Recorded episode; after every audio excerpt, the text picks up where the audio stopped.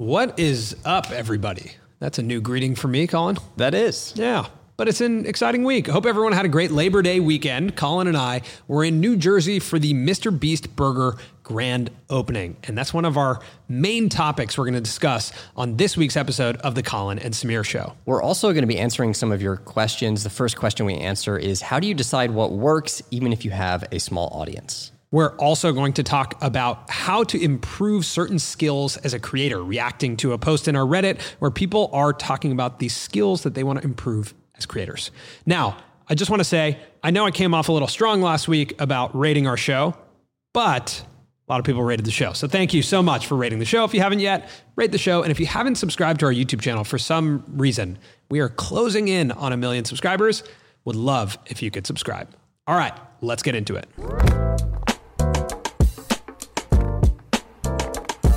So last Monday, I get a call from Jimmy, Mister Beast, and he's like, hey, what are you doing this weekend? Why don't you come to the Mister Beast Burger opening in New Jersey? Now, for me, as we talked about last week, that was a pretty, I had made the decision on the phone with him that we were going to go, and mm-hmm. then you and I talked about it, and we yep. decided to go, and we just got back. Now, we filmed the whole experience, which was one of the most wild experiences I think I've witnessed in this industry, and probably that we've captured on camera. So before we get into your questions that you guys sent to us, we wanted to just talk a little bit about that experience and what it was like. I'm sure you saw some of the visuals of people in the mall, but it was crazy. Yeah, I mean, somewhere between ten and fifteen thousand people in the mall. And maybe more. Over fifty-five hundred burgers were served in a day, which is absurd. Yeah, you got there before me. Yep. So here's how it went. I was in Portland for a wedding, took two flights to New Jersey, which was not easy flying to Newark from Portland, Colin. Let me tell you. Okay. Yeah. You fly in. What was your first experience when you got there? My first experience was heading over to the American Dream Mall and seeing this massive structure, which is a ski slope, an indoor ski slope. So the American Dream Mall, where the Beast Burger was opened, is unlike any other mall. Yeah. There's a water park. There's a ski slope. There is a roller coaster. It, it is just a, it, it's insane. And I was there actually before Jimmy even showed up. So I was there waiting for the entire team. I think they had flown up from North Carolina yeah. that night. And I got there and I met the team for Beast Burger. So the people that had financed it, the people that are running it, and the executive chef. And you could just feel the nerves the night before. Yeah. I, I think there was probably n- like a lot of nerves because of how many people were already in the mall. When I arrived, I walked through the mall trying to find you, and the line was multiple stories long. Like it went through the first story and the second story, and people had sleeping bags. There was people who were camping out. And, you know, I expected that, but seeing the visual of it, it was like, whoa, this is a lot of people. There was security, and they decided to keep the mall open all night to allow people to, to sleep in there. And when I got up to the restaurant, I think my first impression of it was pretty quickly, oh, this isn't a fast food restaurant.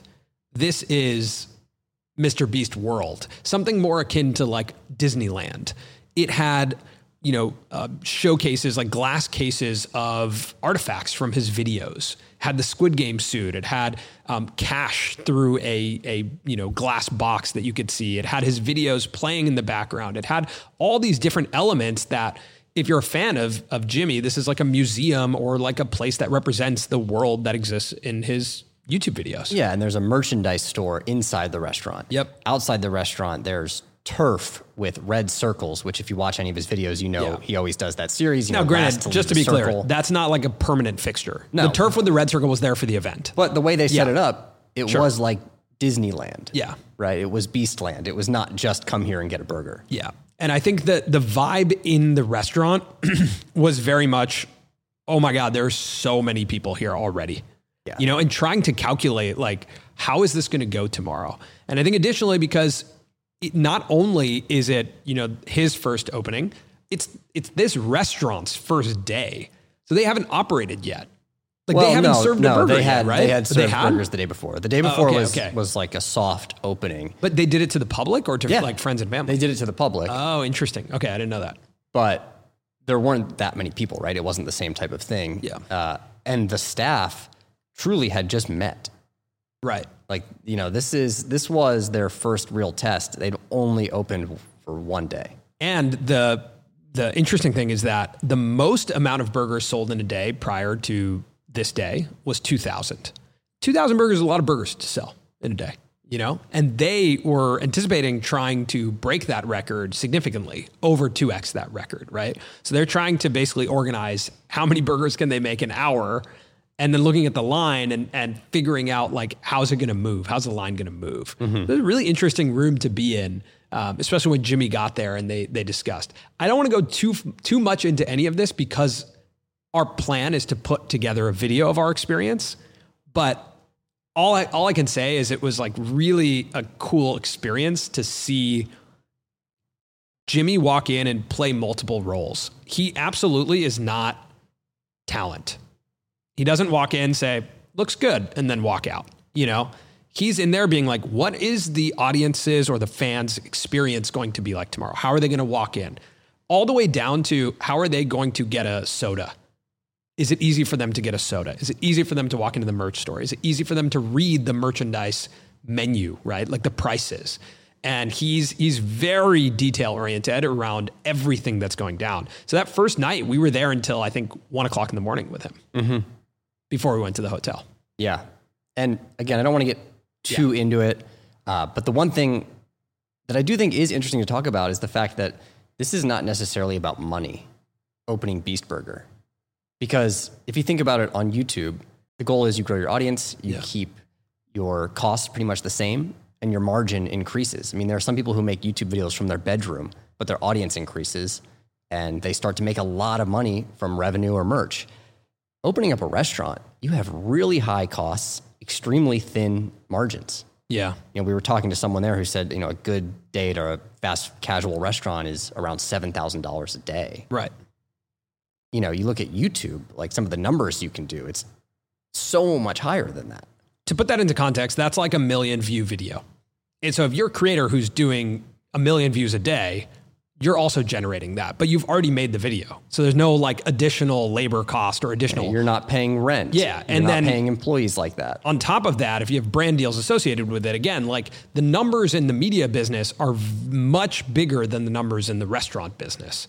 Especially because the average order is is not that significant. I mean, you know, let's say someone buys two Beast Burgers and a Coke, you're talking about twenty-five or thirty bucks, right? So the like on a normal day, the amount of people you need in the door at a restaurant is incredibly significant to even get to that seven thousand dollars number. Yeah, I mean, your costs are high. It's it's it's hard to even break even. And so I think when you look at what this Beast Burger opening was about, it was potentially more of a marketing play to grow the brand of MrBeast. Yeah. I think and to be in a physical location where like fans can meet up. And sure, down the line, maybe some company comes in and buys Beast Burger. Yeah, and, and that's helps them the operate big it, payout. Yeah. yeah. But the day to day, like you're not, he's not actually making yeah. money from Beast Burger that, that is then going back to his videos, because that's what he always says, right? Like, yeah. I don't care. I just want money to make the best videos. Now, now that said, also Beast Burger started as a virtual restaurant and it still is. So similar to, if you take a step back and look at Apple, when Apple opened their retail locations, that wasn't necessarily about selling computers there. It was about building trust so that people would buy computers. They mm-hmm. could go buy them at Best Buy or buy them online.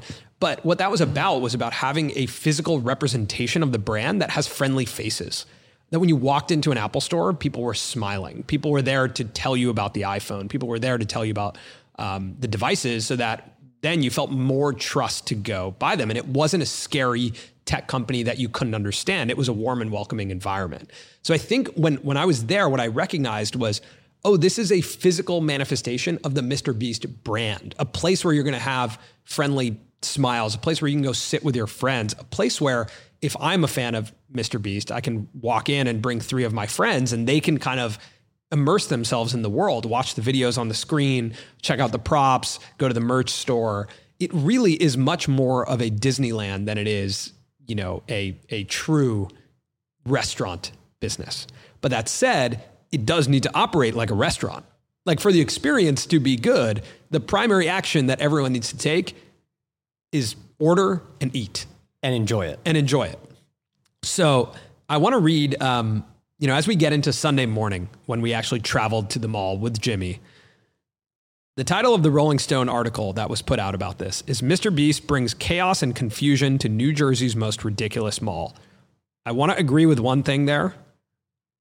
Most ridiculous mall. This mall is absolutely ridiculous. The hmm. fact that it has a ski slope is insane. I was going to push back against that. I think, yeah. How dare you say that it's about insane. The American Dream Mall? It's, I mean, it's a crazy place. It New Jersey's finest mall, perhaps it, the finest mall in the world. But East Rutherford is nice this time of year. I will say that.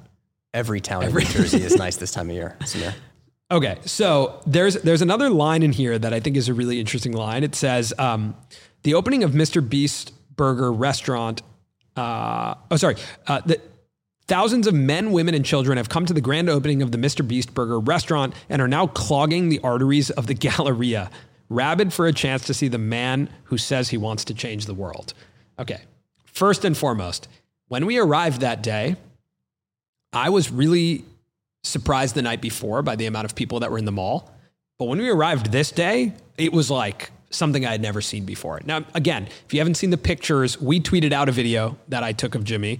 Um, there's pictures all over of this, but it was, the visual of it was truly like sensational. And even walking in with Jimmy and hearing the crowd erupt anytime he was seen was like, it gave me chills. It was a very like One Direction Beatles moment for all of it. Um, and I do think that that was a little bit scary, I think, probably for everyone. I mean, I know it was. It was a yeah. scary moment. It was the security guards. Everyone was like, um, we've had celebrities here before, but we have never seen something like this. And I think it's still taking some time for people to recognize the difference between a YouTube creator's relationship with their fans and a celebrity's relationship with their fans. The way creators are engaging with their fans, or even how a fan is understanding a creator. It's very much getting immersed into a world. And then also, especially with Jimmy, it's this assumption that he is there to give you something or you can get something from him, because that's what his videos are. Exactly. Like, so your, your, your parasocial relationship with Jimmy is, I see this guy's face. He gives out money to people, to everyday people. Yeah. Or he gives out, you know, there's an episode uh, of his, of, uh, on, on his channel where he gave someone a million subscribers. Like, he's able to change your life. And so you start to realize that not only are these people lined up to go to MrBeast Burger, but because he's there, they're there because they, there's a lot of them who think that there's an opportunity for their life to change. Yeah. I mean, Harry Styles or Olivia Rodrigo's product is not giving out money to people and changing their lives. Right. Right. Like, that's not why people consume them. So the relationship is different. You're a fan in the audience there to like hear the music. You're excited. Sure, maybe you have a Beatles-esque response. Right. But what you don't expect in return is cash. Yeah, yeah. Or a life-changing opportunity. Yeah, and I think also the context of having, you know, there was multiple areas where there were turf with red circles, which is very, you know, MrBeast. And again, the context of that is you can win money. Um, and people did. And people did win money that day. So I, I do think that that is... You know, I think similar to when I think back to Casey Neistat and his daily vlogging era, even for me as a fan, when I met him, my context was I can gain something from him. I can get something from him. Not like the normal relationship of just like, oh, I maybe I have something to give him, like gratitude, right? Yeah, like yeah. Maybe I have like, hey man, you make really good work. Like, my context when I met him with you, this experience was like, how can we like gain from this situation? And I think that's the relationship that uh, like every, all those twenty thousand people and millions of people have with Jimmy, which makes that the context of, of a live event really challenging. Because I do think that rabid nature of the fans is because they're, you know, in this context of like, I can gain something from this guy. Yeah. I don't think we should go much further than that. Okay. I think that's just right. What it is. It was all a right. interesting experience. I've never seen anything like it. It was a difficult experience, but we will go further into it. It was a difficult experience, form. but for us, not that difficult. No, I just yeah. mean like pulling off the event. Yeah, pull, was for a them, difficult experience. For the team, pulling off a one-of-a-kind event. The one thing I do want to acknowledge is like th- we're in our industry, even though these things have happened before with celebrities, musicians, in our industry, stuff like this hasn't happened before. And the rest of the world is still trying to understand what it means to have the biggest YouTuber show up somewhere. Um, and people are still trying to understand how how audiences react to that, how fan bases react to that. I don't think, like, a lot of Jimmy's growth happened during the pandemic. I don't think he he's never put on a live event. This was the, one of the first big live events. So I do think that we should all, we should like take a step back and recognize that our industry is still like budding. It's new. And this type of fame has never existed before. And, yeah, and things are going to look different, and people are not going to know how to deal with this yet. Yeah. I mean, you and I spoke about this when we were there. When the first McDonald's was opened, there were not a hundred million people who are intimately familiar with, with the fact that McDonald's was going to open. Yeah. Right? Sure. And this is like the, the opposite way of doing it. Yeah, yeah, yeah. Where it's like, let me grow a hundred million people who are interested in what I'm doing and then launch a burger company. Yeah. It's just yeah, never is, been done before. It's audience first. And it's like an incredible amount of audience first and then product. Whereas traditional companies are product first, then build an audience for it.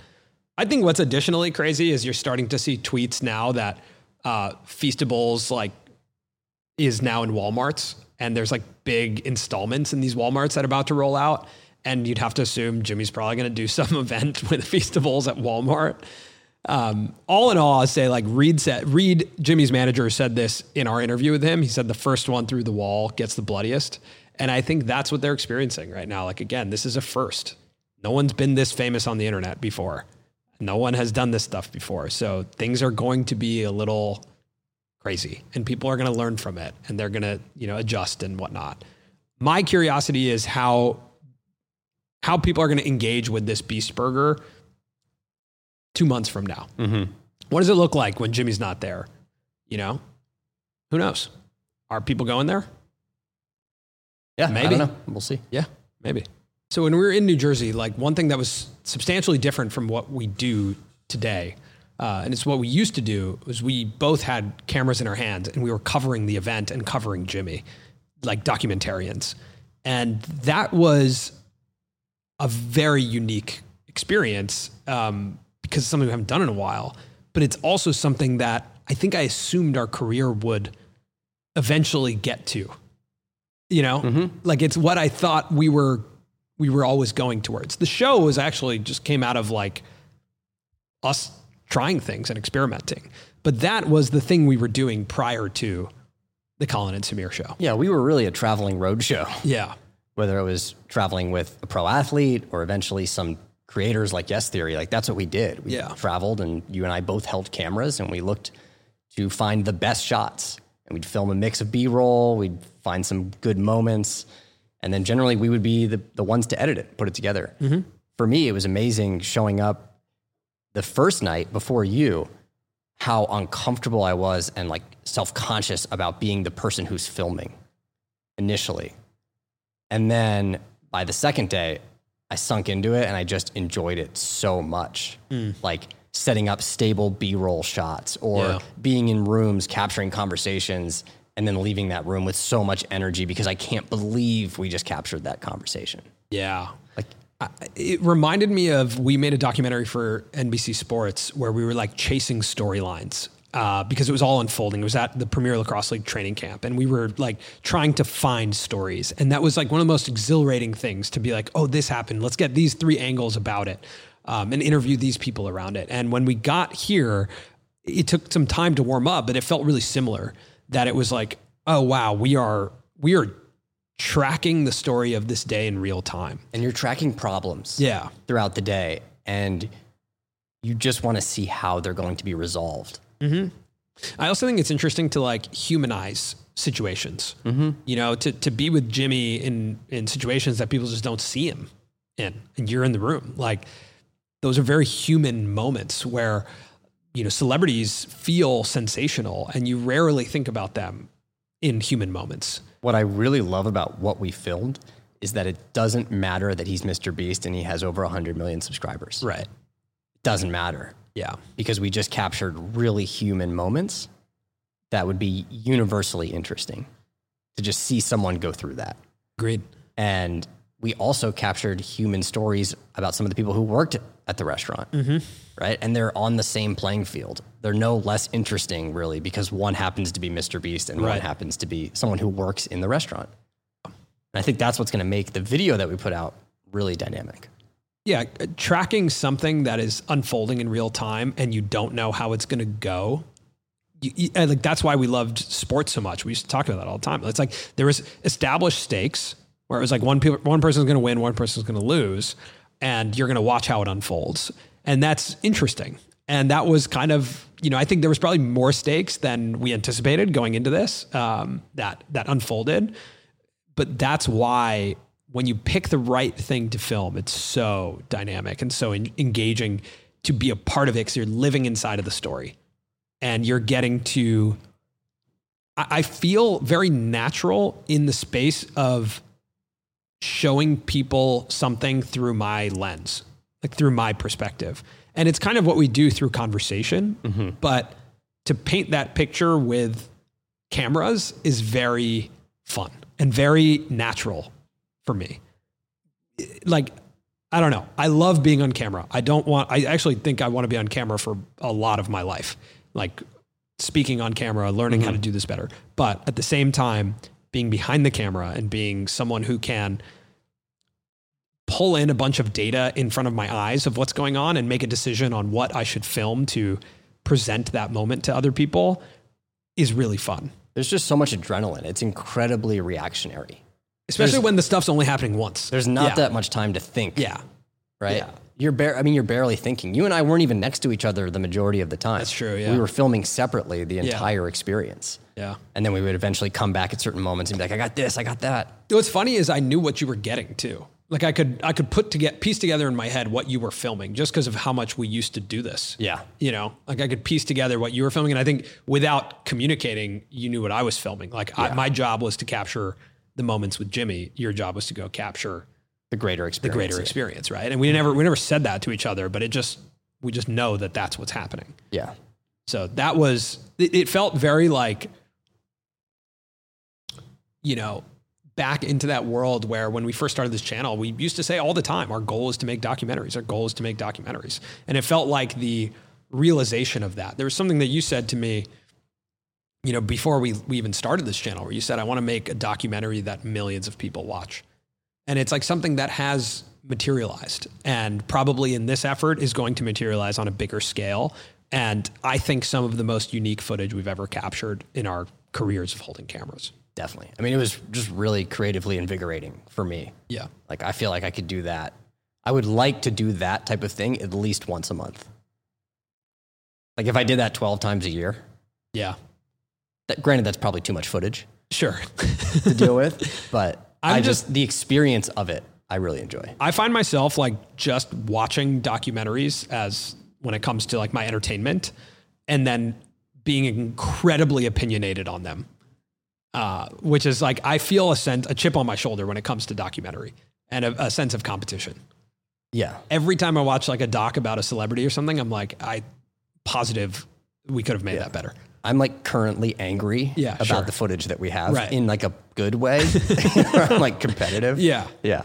Right. I don't know how to explain that. Like I'm excited about it, but I'm also like, I'm going to angrily make sure this is good. I know. I know what you're talking about. I know that emotion. Yeah. Yeah. All right. Now let's get into our first question, huh? What do we got? All right. This question comes from the Reddit. This comes from Throwback Gaming. Uh, and Throwback Gaming says, this is prompted by Rhett and Link's interview where they talked about iterating on ideas and finding a video idea that is a hit, like when they talk about the one-off idea of Will It Taco. Here's my question. How do you determine what works when you don't have the benefit of having an audience to gather feedback from? Good question. I mean, the best thing you can do is study what is working for other people. mm-hmm. which we did for a long time. I mean, we continued to put out videos that got around four to five thousand views, but we were consistently studying titles and thumbnails of videos that had a million. I remember yeah. like that's yeah, something yeah. we deliberately started to do, was just see what are these titles and what are these thumbnails? Because you... You can obviously, you're, you know, as Rhett and Link said, your your audience is your focus group, so you do have to pay attention to your audience, even if they are, if it, even if it is a smaller group of people. But the best thing I think you really can do is a little bit of both. I also think you need to pay attention to your process of making the video. You know, again, I think we had a lot of experiences where we made videos we're really happy with, and they objectively, you know, quote unquote worked because they got a lot of viewership, but we had really struggled to make something else like that. And so that, that, that doesn't work actually as a format or a series. Um, even if the one episode of it or the one video style you did worked, it, it didn't quote unquote, like it's not a series you can decide on because it's really hard to replicate. And I think that's still to this day, the, the, the challenge of being a creator is trying to figure out what works on the platform and what works for you. And those, those are like evolving. And I think that if you don't have an audience, like let's say you don't have even a hundred people watching your videos, I would first get to a point where you can make enough videos to have a bigger sample size and try and gain audience. Um, but also build a community of friends who can at least watch it and give you feedback on it. Um, because the audience is like your, your focus group. I think Rhett says that in our, in our interview with him. And there's this great quote from um, John Mayer from his Berklee School of Music talk, where he he's talking about the public and talking about how when you are a, you know, popular musician, when you're making pop music, the public is a big part of your process. What's the exact quote? Well, he asks the audience, he says, how many of you think that oh, the, the public, public is, is dumb. mostly dumb. Yeah. And I guess a few people raise their hands. Yeah. And he says, the public is way smarter than you. Right. He says, if you put out a song, you work really hard on it, you think it's great, and all of a sudden, whew, no one watches it, who's smarter than who? Right, right, right. right. And that, and again, that's like g- coming straight into saying, like, how do I make YouTube videos that people watch? That's not saying, did you make something that was valuable right. and enjoyable?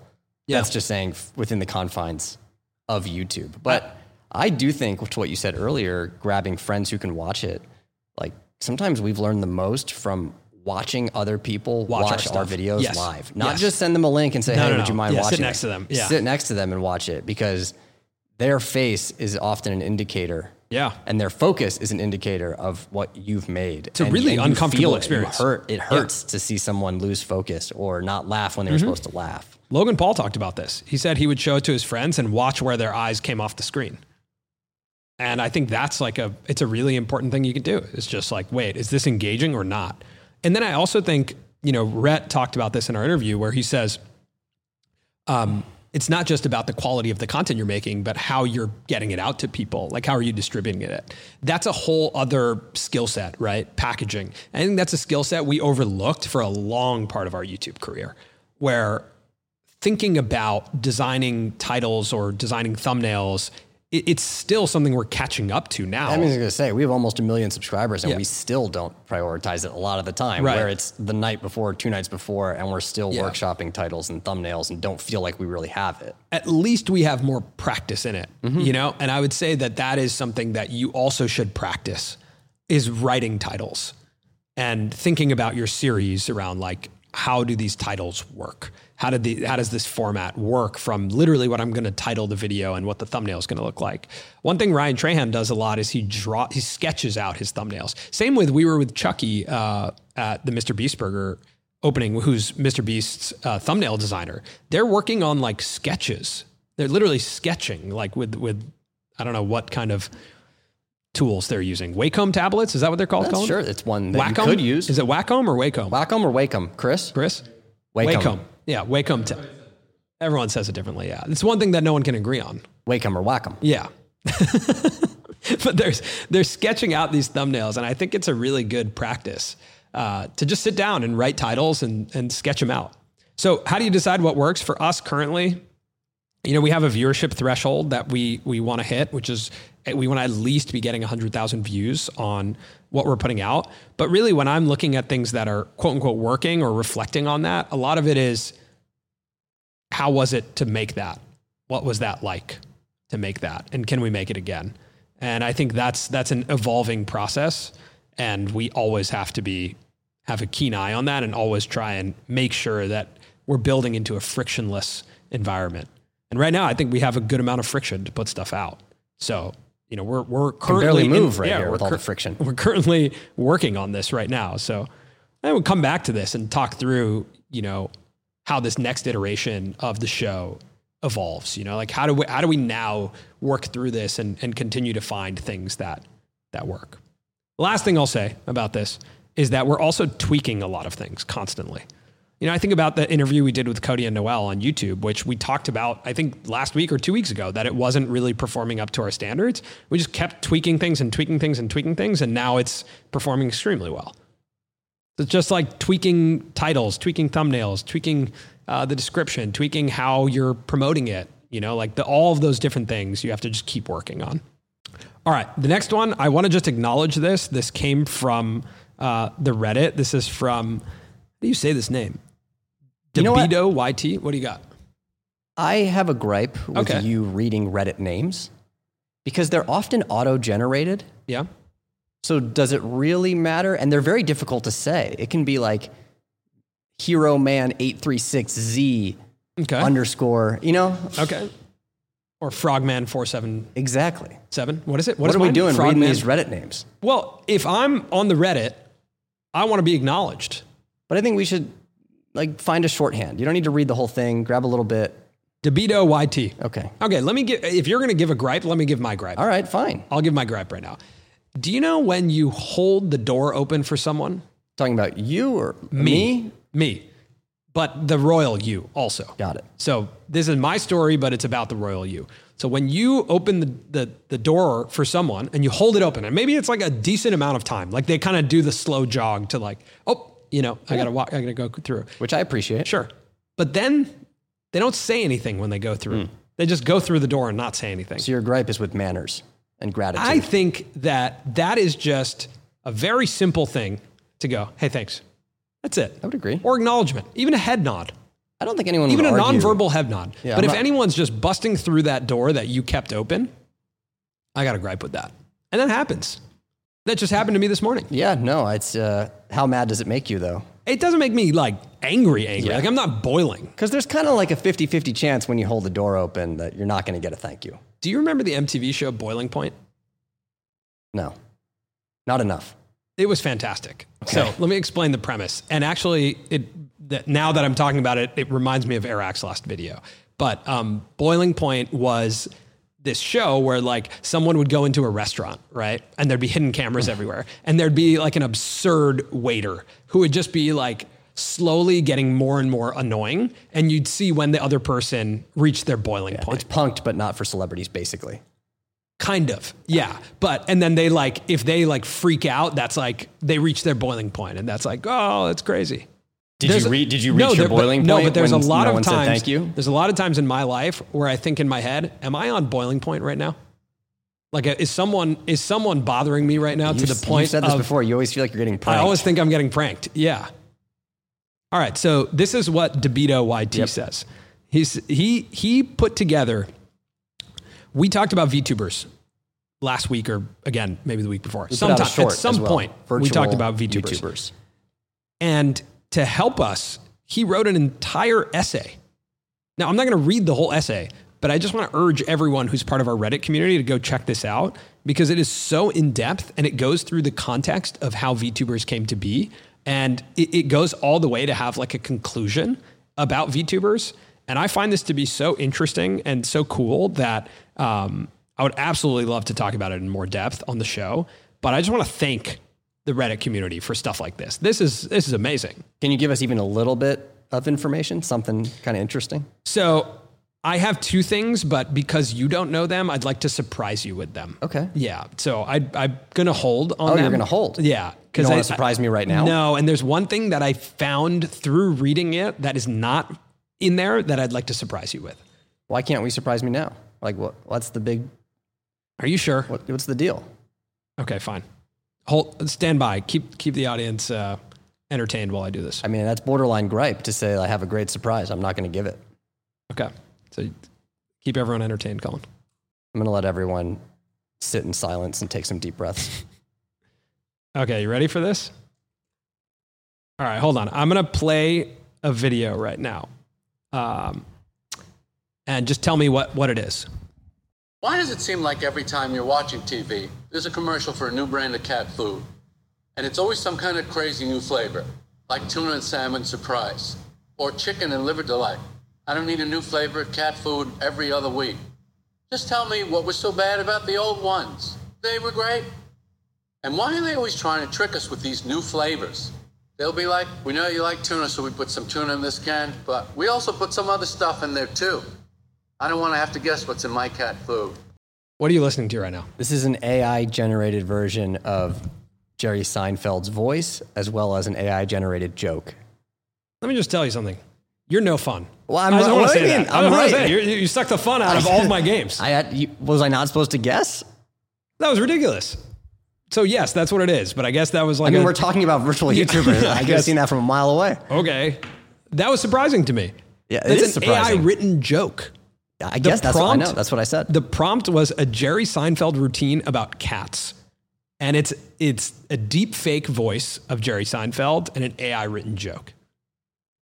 That's a wild world.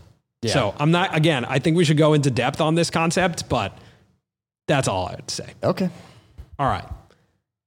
This one comes from Auto Moderator on Reddit.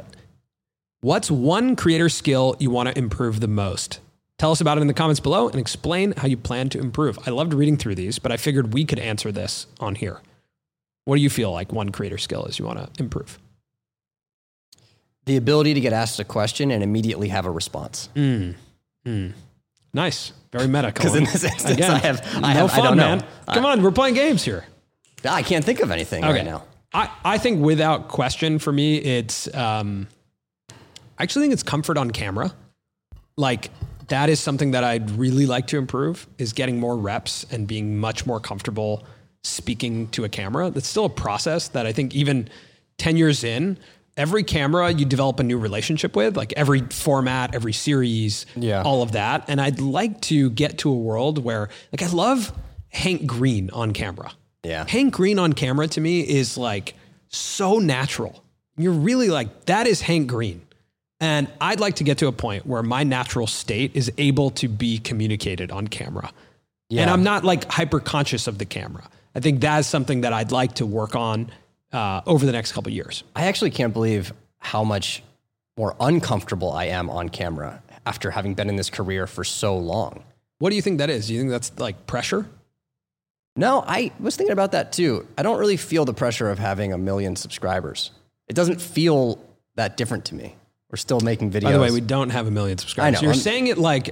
Like, like it's d- going to happen. Yeah, but you're saying it like... You remember in lacrosse practice when some people wouldn't run through the line and then they'd make you run again? Of course. It, yeah, that I mean, that terrible. Was, that was hell. But I'm doing that. You're doing that. Uh, you're you're right. not running through stop. the line. I should stop. You're not running through the line. You're jogging at the end thinking you're done with the sprints. Yeah. We're not done with the sprints. Yeah, it's bad karma. I could end. That's, we could end up having to do way more sprints. Yeah, yeah. Till we every time, okay. every time you say we have a million As subscribers, our audience has grown. The days extend to us getting to a million. That's what's happening. You're Similar right. to lacrosse practice You're and, right. and win sprints. Okay, right. carry on. No, I just I don't really feel the pressure of the subscribers or the increase in viewership. I think it's just uh, com- one. I'm getting old on camera. Okay, and the compounding effect of continuing to look at myself for so long. I just. I never thought I would look at myself this much mm. in so many different mediums and forms and have to think about how I'm showing up on camera. Yeah. Whereas eight years ago, I used to go on solo trips with the Lacrosse Network and vlog myself the whole time. Right. Whether it was going to the All-Star game or filming with our friend Kyle. I didn't even really think about it. To, to the fact I, that I had to film myself. Now, I'd be terrified, honestly. I would hate to do it yeah. if I had to go, like, vlog on my own. Mm. I just would hate it. Yeah, to, that's interesting. I think, to me, it, it comes down to relationship with that camera and the audience. There was a time with with Lacrosse Network, where I think we really settled into like exactly who our audience was, also because we were going to a lot of events. So mm-hmm. we saw our audience, we met them in person, and we're like, oh, this is who we're making stuff for. And I think that anonymity is, makes it really hard because, you know, we, we have a bunch of live speaking engagements this month, and those experiences for me feel like the immediate view of the audience and the immediate reaction from the audience gives me the energy of of the room and allows me to play with that. I think when you're in a room by yourself or talking to a camera by yourself, even though you're talking to maybe one hundred thousand, two hundred thousand people uh, virtually, like you you actually aren't getting that that energy back from them. And I think that for me is what makes it harder, is to understand like how are people reacting.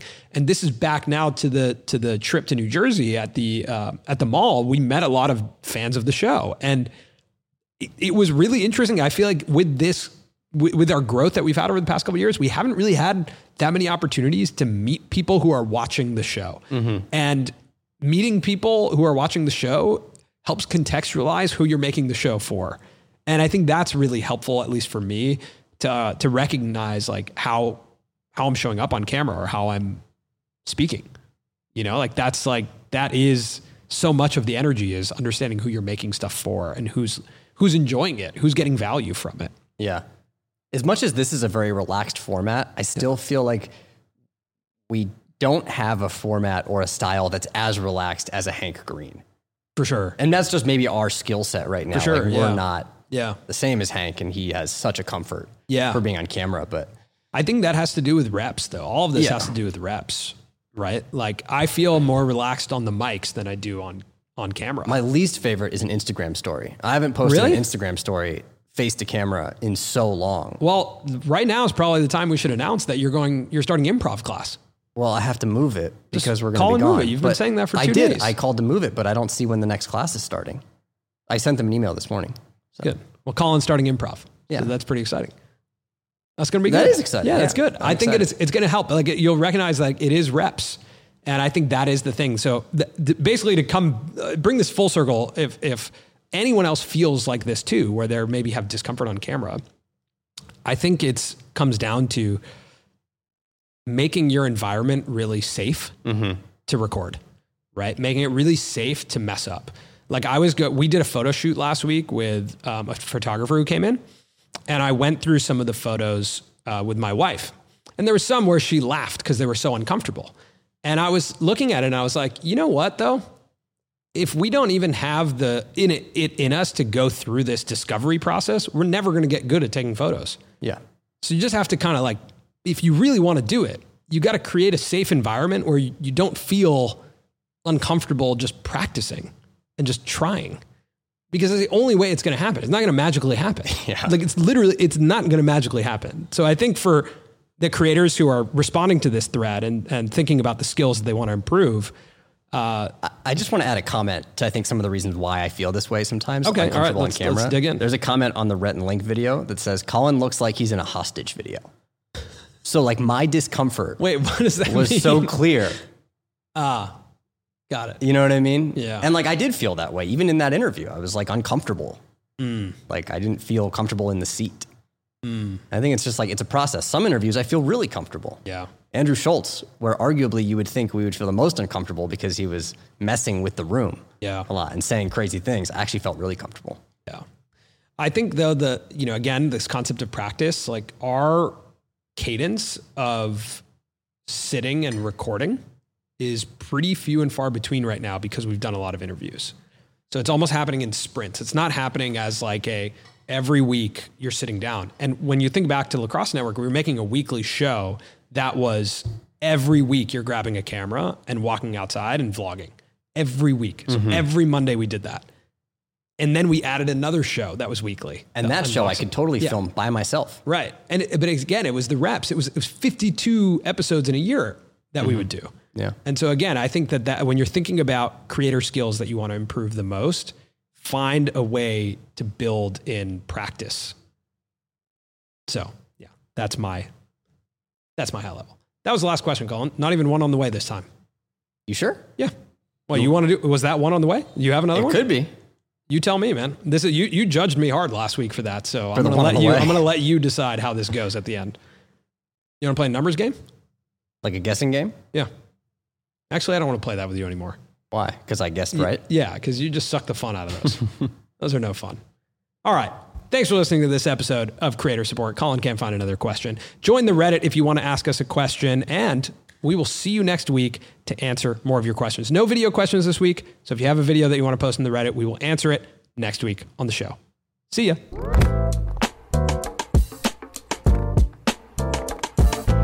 Had you heard the Jerry Seinfeld thing before? No. I just assumed. I, I, I didn't. I, I, this A I-generated Jerry Seinfeld. But the context, why would you play that to me? We're talking about VTubers, and you go, all right, I'm going to surprise you with something. Here's this. Of course. This guy hates fun.